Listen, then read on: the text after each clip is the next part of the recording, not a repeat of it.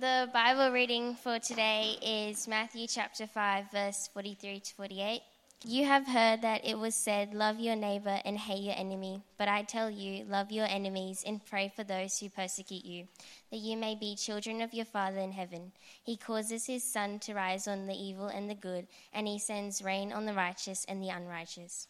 If you love those who love you, what reward will you get? And are not even the tax collectors doing that? And if you greet only your own people, what are you doing more than others? Do not even pagans do that? Be perfect, therefore, as your heavenly Father is perfect. I want to introduce you to Steve Frost, or Frosty as we affectionately call him.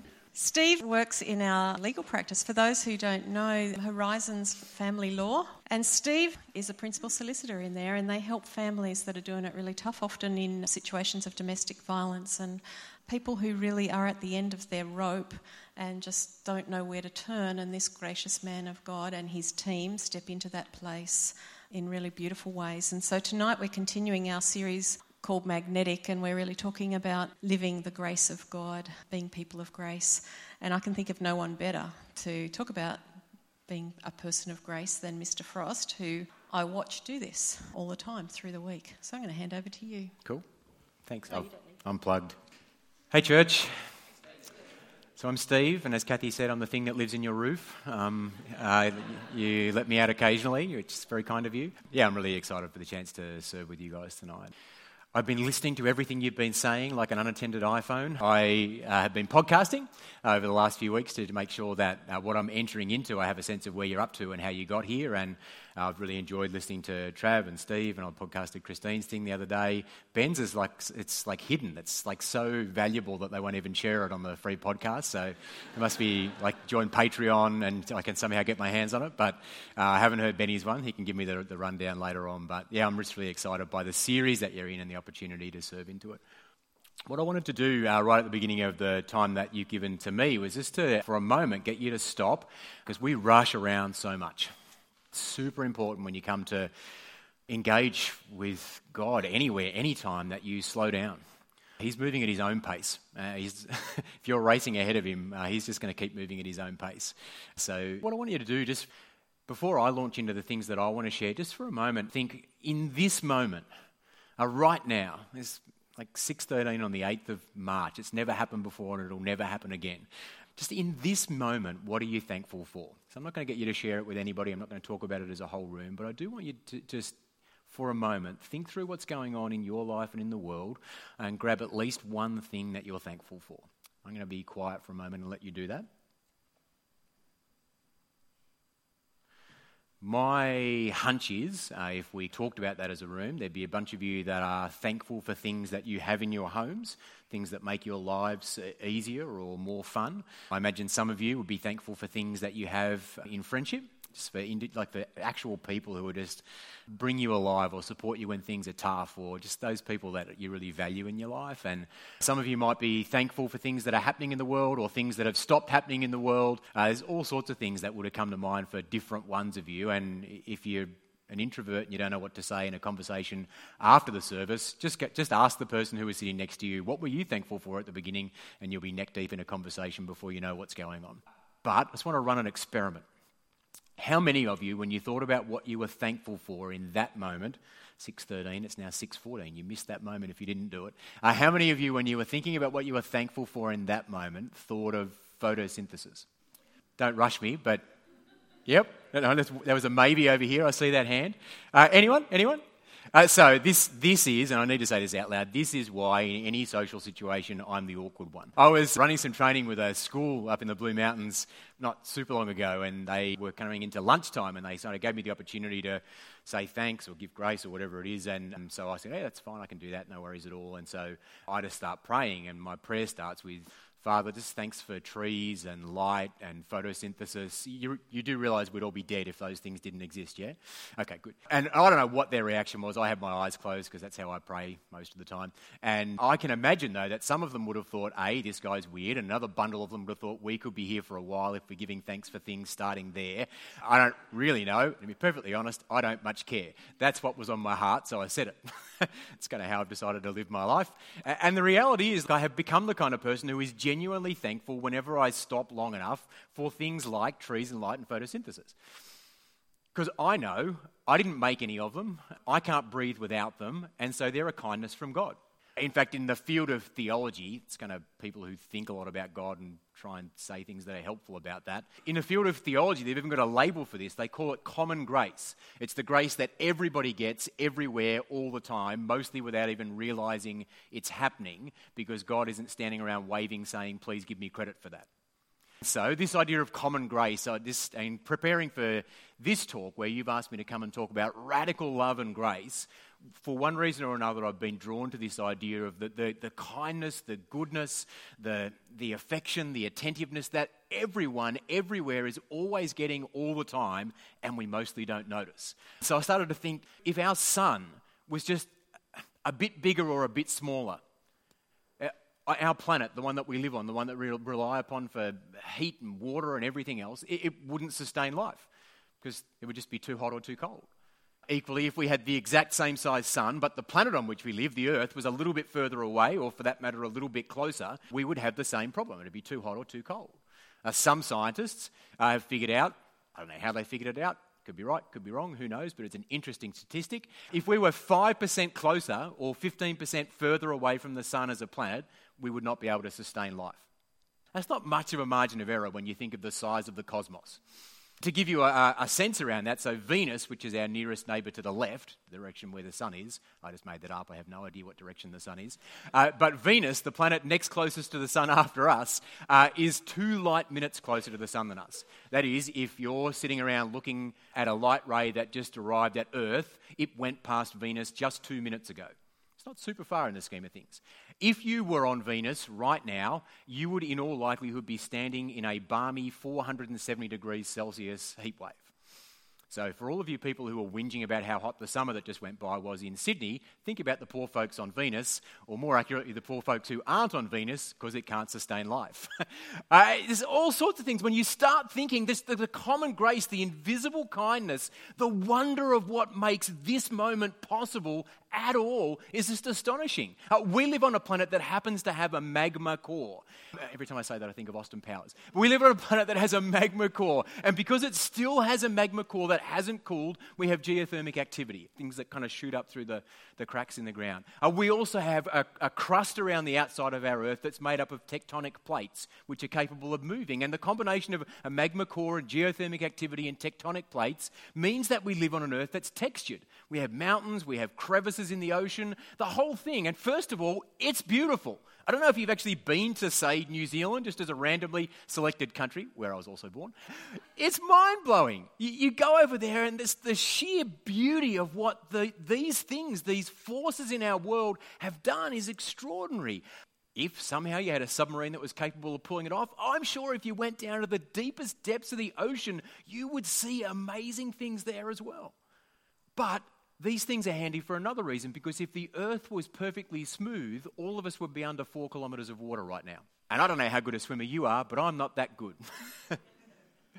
it's on and on and on and on. Our, moon, uh, our moon is like a quarter the size of our earth. It is in our solar system, proportionally to the planet that it's rotating around, the biggest moon. It's like all the other, all the other planets have massive moon envy about Earth. They just go, oh, I wish I had a moon like yours the benefit of our moon being the size that it is and in the place that it is, first of all, it stays in place. It doesn't crash into us and it doesn't veer away from us, at least not too quickly. Apparently, it's moving away at two centimetres a year, but it's going to be okay for about another two billion years. It won't be a problem. but the way that it's all set up allows the Earth to spin on the exact angle that the Earth needs to spin on for us to experience seasons like we experience seasons and to maintain the speed that it needs to keep spinning and not end up wobbling like a top and stopping, and for that matter, just to make oceans be awesome when you go for a body surf.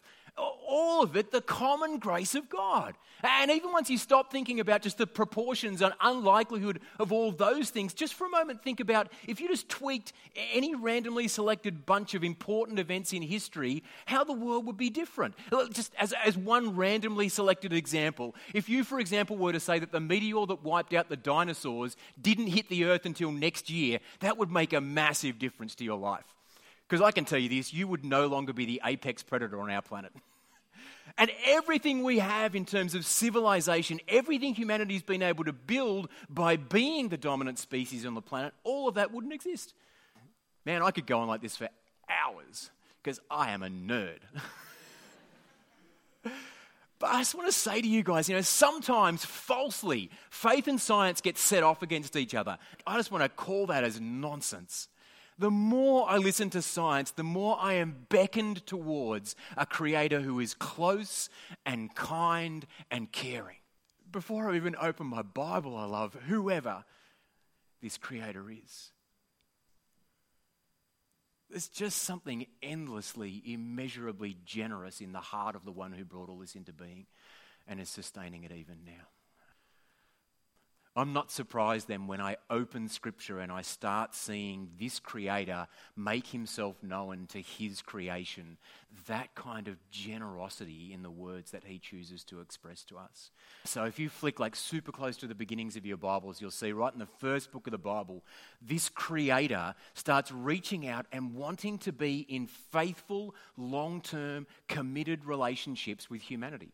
The Bible talks about them as covenants. And in Genesis 9, the first covenant that the creator of all things ever makes, he words this way He says, As for me, I'm establishing my covenant with you and your descendants after you. He's talking to Noah at this point in time, just after the flood.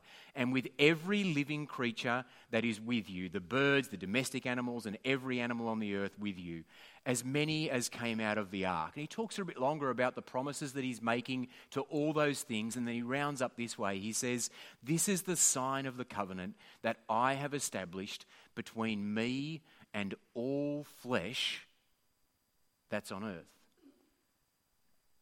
I remember preaching a series around creation care as a really natural expression of Christian faith and bumping into these words and really paying attention to them for the first time because it had never struck me before that the creator of all things had chosen to be in a covenantal, loving, committed, faithful relationship with every living thing on the face of planet Earth. Next time you're lying in bed at night and the frogs in the pool next door start croaking, just remind yourself God is in covenant relationship with those frogs. We had chickens for all. We lived on six and a half acres for five years and, and had goats and chickens. Goats, unbelievably dumb. Chickens, hilarious. For me, I would go outside then and with these words in my ears, I would literally look at my chickens and I would tell them that Jesus loves them, which I know is kind of bonkers, but I actually want to consciously remind myself at as many moments as I possibly can that this is how gracious and generous and kind and caring the creator of all things is to all things. He is wonderfully good. So I would say that um, the one that Jesus ended up calling our Father, which is the language that he adopts when he comes to earth, the one that Jesus called our Father has always been a God of radically expansive and surprisingly inclusive love and grace. He gets a bad rap a bunch of times, and there's a heap of people who read the Old Testament as though he's just another narrow, partisan, tribal God, affectionate towards Israel and against everybody else. These words just say that misunderstands what's happening within that story. Because the generous thing happened before the specific thing. When Jesus comes to earth, you know that the scriptures, um, so many people just wonder what God is like. And so the scriptures just say, if you've seen Jesus, you've seen the Father. Elsewhere, they'll say that Jesus is the exact imprint and likeness of the one who dwells in eternity. As far as the writers of the Bible are concerned, whatever Jesus is like, the one to, towards whom we are guessing all the time is like that as well. And so, if the one from whom all things came, the one towards whom we're guessing, is as big and generous and inclusive as I'm saying he is, then it shouldn't surprise us when Jesus comes with just as radically expansive and surprisingly inclusive love and grace in the way that he talks and lives. And so there's this day where he's talking to the people that are around him. He's, he's telling them something easy to implement, like don't worry about anything. And then he starts telling them all the reasons why they shouldn't worry about anything. And, and, and partway through, he just starts riffing about the way that creation is looked after by its creator. And so we hear Jesus saying these words Look at the birds of the air. They neither sow nor reap nor gather into barns, and yet your heavenly Father feeds them. That's a really attentive thing for the creator of the cosmos to do. He goes on, because we already know from Genesis 9 that God is in a loving covenantal relationship with all flesh. But Jesus actually goes, Man, you guys haven't even guessed the half of it yet. Because what he goes on to say is this He says, Consider the lilies of the field, how they grow. They, they neither toil nor, nor spin. Yet I tell you, even Solomon in all his glory, which is like for Jesus, like saying, even the Kardashians in all their glory. No, actually, it's nothing like that. Because he goes on to say, even Solomon in all his glory was not clothed like one of these, and you're meaning something completely different if you're saying you're not clothed like the Kardashians. But you get the sense. Even Solomon, in all his amazing splendor, wasn't as beautiful as these tiny, delicate things that were created and brought into being and are still being treated generously and with extraordinary honor by the same God that we approached in worship about 25 minutes ago. That blows my mind. It literally still, as I'm standing here talking to you now, still bewilders me how good and gracious and broad and inclusive and expansive His love is. It, it does me in. Uh, Jesus goes on and He says this He says, But if God so clothes the grass of the field, which is alive today and tomorrow is thrown into the oven, will He not much more clothe you? We live in a world where people splinter off, where we divide up into the good and the bad, and the right and the wrong, and the wise and the foolish, and the pretty and the ugly, and the popular and the unpopular. And, and living on a globe where literally every living thing is connected to every other living thing, we split things up between species and categories that Jesus is just saying it's all nonsense. None of it exists. There's only one category, and that's loved by God and sustained by His grace. And that's why you helping your mates play soccer together is sacred. What would it look like if there was an outbreak of that kind of vision for the world? Um, these words that were read for us earlier, uh, you've heard it said, you shall love your neighbour and hate your enemy. Everyone's doing that. That's, a, that's an old story, but it's a dead and lifeless and draining story. So Jesus says, but. Whenever you see Jesus say but, he's always about to go on to something good. but I say to you, Love your enemies and pray for those who persecute you, so that you may be children of your Father. Uh, what he means by that's a uniquely Jewish way of speaking, but what he means is you will actually look like the one who created you if you love your enemies and bless those who persecute you. Uh, if you skip forward in the story, you, you, guys know that that's what the one who made you is like because on the cross he shows himself to be the kind of God who, even if you kill him, will die loving you. Jesus goes on to say, um, why? Why would we love our enemies and bless those who persecute you? Um, because our Father makes his sun rise on the evil and on the good, and sends rain on the righteous and on the unrighteous. For if you love those who love you, what reward do you have? Do, do not even the tax collectors do that? And if you greet only your brothers and sisters, what more are you doing than others? Don't, don't even the Gentiles do the same? And then he just lands on this mind blowing sentence Be perfect, even as your Father in heaven is perfect. And too many streams of Christian thinking water that down and say, well, I mean, of course, he doesn't actually mean that. I mean, we're sinners saved by grace. We can't be perfect. The but was earlier in the conversation. It's not after be perfect, as, even as your heavenly Father is perfect. Jesus just has a big vision for what's possible when you point yourself towards your Creator, receive the gift of His Spirit, and have a crack.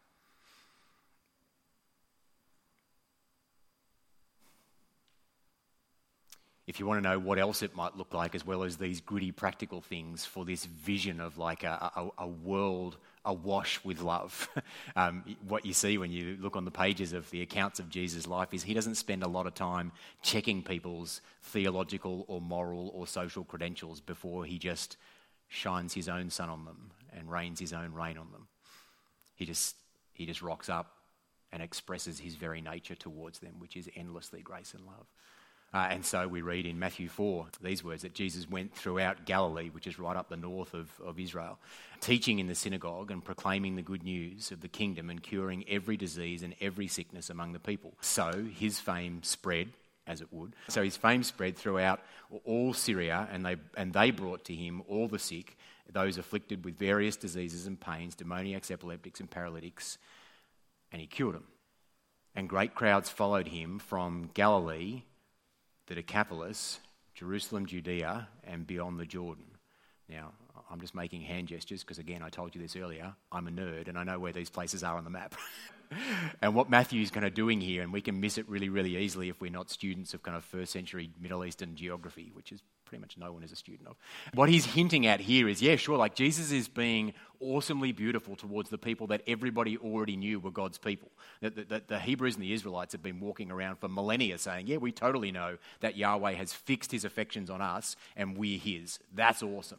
What Jesus is doing here, though, is breaking the boundaries of every neat religious thought that anyone's ever had that there are those who are in and those who are out, those who are loved by Yahweh and those who aren't loved by Yahweh, those who will get his graciousness and his goodness and those who won't. Because Syria, completely outside Israel, full of, last time I checked, Syrians. At that point in time, there was a bunch of Greeks and Romans and all sorts of other people there as well. But Jesus is just saying, this thing that I'm doing is not hermetically sealed at the edges, it's breaking out. Paul, the guy who really took this to the world, he just goes, you know what, this is going to get in everywhere and change everything for everyone.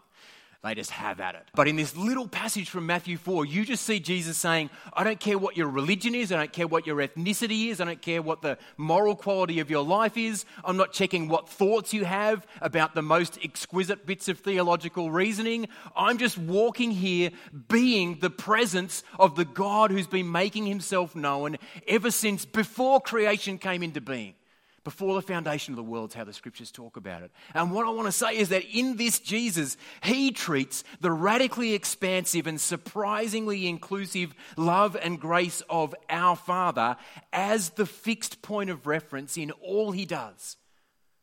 All he does. So if you're caught in adultery, he doesn't say, Oh, well, I don't know how I should treat you today. That's a pretty naughty or silly thing to do. He says, Here's what I know. I know that love and grace are expansive and inclusive to such an extent that even you, even now, are still included.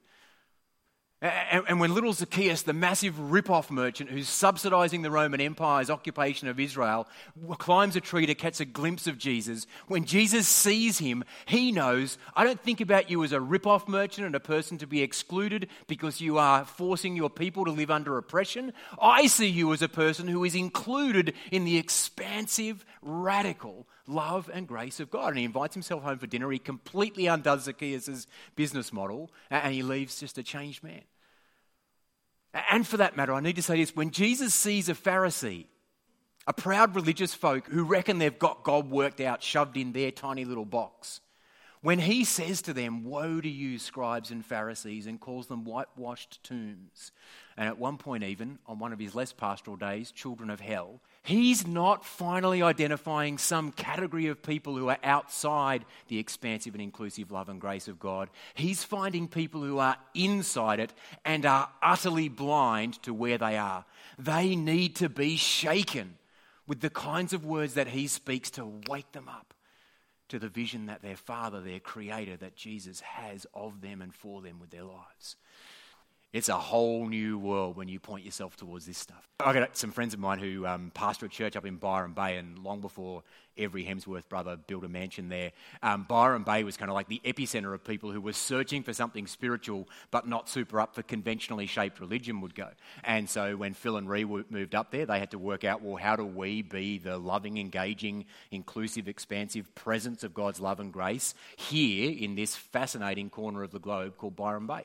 Uh, and so they started up a, a, church that's now called Tribe, and um, they deliberately went about trying to do something that sprung from Jesus but was invitational for the people that they were meeting around them in their communities. And as time went by, in addition to kind of serving in their own community, they started going into uh, New Age festivals around Australia and they kind of go in and they put up a booth and um, they, they have a little menu that they offer to people who walk through there. And The menu offers four, only four menu items, so they won't be starting a fast food restaurant anytime soon. Uh, but on their menu item, if you're interested as you walk past their booth, are supernatural healing, spiritual blessing, dream interpretation, and supernatural encounter. Which sounds a bit weird if you say it to a bunch of people who are overeducated Western Protestants, but if you're talking to people who are turning up at New Age festivals, they're going, that sounds awesome. Now, I need to still stop there for a minute because when I say New Age festivals, you're conjuring up some image in your mind. Last time we were there, which was October last year, the booth next to us was a booth about making fabulous eyebrows. So, not everybody who's in the New Age festival is like super out there, and that's pretty stiff competition. When all you've got is like spiritual blessing and they've got fabulous eyebrows, that's a tough market. Uh, but uh, the, the deal is just someone comes and they go, I've seen your menu, I'm super up for this thing here. There's a couple of people who then just trust Jesus and, and go for it with them. What we would normally talk about as prayer. And so this lady called Julia came in, and um, myself and another person had the opportunity to kind of have a little chat with her. And she says, "Oh, I'm here. I'm here. I'm just really wanting some supernatural healing. I've got pain in my neck. I've got pain in my lower back. I've got pain in my right knee." Whatever you can do about that would be great. And uh, so we just say, yeah, we just want you to let you know that um, there's, there's lots of booths here doing lots of things in lots of different ways. We work with the Spirit of Christ. We only work with the Spirit of Christ. Whatever happens while we're with you, that's from the Spirit of Christ. So we'll just, we kind of explain to her just the mechanics of, you know, we'll just talk for a little while. One of us might touch you on the shoulder or something, but we'll just see what happens. And then we just kind of go for it. Uh, I actually really like it when people come in and say that they want uh, supernatural healing because it's the one thing you can't fake. All the other ones, you're never quite sure whether you've dream interpreted the right way or whether the spiritual blessing was something you made up. But supernatural healing, it either happens or it doesn't. And if it happens, I didn't do it. so uh, I start getting excited in these moments, also with a little bit of terror. I just put my hand behind her neck, I don't touch her, uh, and I just, I just release the goodness of Christ into your neck. And literally, as I said those words, she jolted like I'd just injected electricity into her, and she said, I can feel it. Okay, that's, that's just the Spirit of Christ, and He's just letting you know that He's releasing the goodness of Christ into your neck. And you know, if it's okay, we're just going to keep kind of doing this for a bit longer because you said you had pain in your back and pain in your knee, and so we want to keep, you know, kind of pursuing that. And we keep praying for a bit longer. And, and my sense as we were praying for her was just to keep releasing the goodness of Christ and, and to ask for healing, physical healing, as, an, as a sign of how valued she was to her Creator. That's, that's actually what I was saying to her while we we're together. Um, and at the end of this time, as me and the other person, we finish up at some point, we have a sense that you know, we're done. And we say to Julia, how was that? How are you? And she says, like, I'm, I'm tingling all over and I don't have any pain in my body anywhere. Now, full disclosure, if you're super bored and you want to come and talk to me afterwards about a collection of stories of people I prayed for who didn't get healed, super happy to tell you those stories as well. But I just want to be the kind of person who tells all the stories at different times, and that's tonight's story. I then look back at a story like that and the language that I was forced to use, which to be really honest is really open handed and vague. I, I, totally get that. My hope is that it's specific enough and with enough little breadcrumbs spread close enough together for a person who's motivated to be able to follow that back to its source, which is Jesus. Uh, but I totally get that some of you here will just be going, man, that is like out there, zany, vague, non finished nonsense. Uh, I know you're thinking that because occasionally I think it as well. And yet I'm heartened then when I come to the way that the first generation of people who are working out how to explain the Jesus event and everything happening after the Jesus event to their culture, their time. And so there's this guy called Paul, he wrote most of the New Testament. Uh, and he at some point ends up in a city called Athens and he goes to the, the top of a place called the Areopagus. And there's this kind of you know, worship set up there where there's all these different statues of different gods that, that people come to. And Paul, standing in the middle of this area, says this He says, The God who made the world and everything in it, he who is Lord of heaven and earth, does not live in shrines made by human hands, nor is he served by human hands as though he needed anything, since he himself gives to all mortals life and breath and all things. Man, I love the second half of that sentence. if you just set your face this week to do something that helps people know that there is a creator who is giving them breath and life and all things, you will suddenly find that you are a much more enjoyable Christian to be around. Paul goes on to say this. He says, In him we uh, live and move and have our being. Uh, as some of even your own prophets have said, uh, for we too are his offspring. I, don't know where you guys are at when, when you come here tonight. Some of you guys will have been like, I'm in Jesus a long time ago. Some of you will be going, I'm a bit sketchy about it, but It's worse than sitting. It's not, not worse than sitting at home watching yet more Netflix. So I'll go anyway. Some of you may be here tonight, just saying, you know what? Like I just, I just have a sense that tonight's a night where I have to make a shift. And I, um, I know that saying I'm going to throw my whole life into something is like a nerve-wracking affair. Uh, I did it once too. But I just want to say this this is what you may choose to opt into a generous, expansive, inclusive God of radical love and grace who has all your life already been the source of everything you've ever got that made life worth living. Every breath you get is a gift from Him through the deep mystery of photosynthesis. And if you choose to be in, you have a lifetime supply of goodness to discover because that's what awaits you on the other side. Uh, and for those of you who are already in who go, wow, that was vaguely interesting at different times, but I'm wondering what it means for me as I leave here in a few moments, uh, here's what I want to say. I want to say that the God, that was, that was a really hopeful commentary on my own sermon, wasn't it? The God who's making himself known to you and through you is still a God of radically expansive and surprisingly inclusive love and grace. And you, you, you, look in the mirror. You are his expression of that in your world. You are the means by which this God gets into your school, your uni, your friendship group, your household, your networks of relationship, your neighborhood, your industry. You. That's why the scriptures say you are the light of the world. That's why the scriptures say Christ in you is the hope of glory. You are the grace smuggler, the love infuser who gets to go out and be this wherever you go this week. Uh, so, um, I just want to say this week, uh, just do something. I'll be really honest, I don't much care what it is. Make an artwork, write a song, do some small practical act of compassion, pray for someone. Just do something. Get catalyzed by Holy Spirit and become part of His momentum in the world.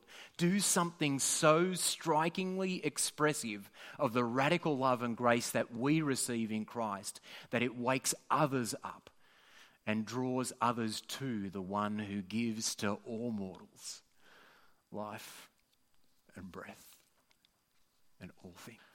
I'm going to pray. If you're a prayer, um, would you pray with me? If you walked into this building tonight and you've been overanalyzing your theological or moral or social credentials, and excluding yourself from the love and grace of God, it's time to down arms and, and accept that God's already made peace with you. Every now and then Elsa gets it right. You just got to let it go, man. And don't pick it up again because Jesus is not doing that to you in any nanosecond of your life. And if your heart's beating faster and you feel finally four talks into this series as though the magnetic God might just be worth letting yourself be drawn to you don't need to pray any more scientifically crafted prayer than I'm in. I would super encourage you to grab someone else and talk to them about that before you leave tonight. Uh, but I'm in will do from his perspective. Follow it up with, Would you please plant your spirit in me? And you'll have all the resources you need to live this life. And for all the rest of us, Father, would you just pour out your goodness on us in exactly the right kind of supply this week? That we would be constantly aware of your goodness, your faithfulness, your closeness, and your kindness to everything, everywhere, all the time.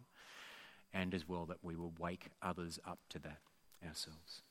Amen.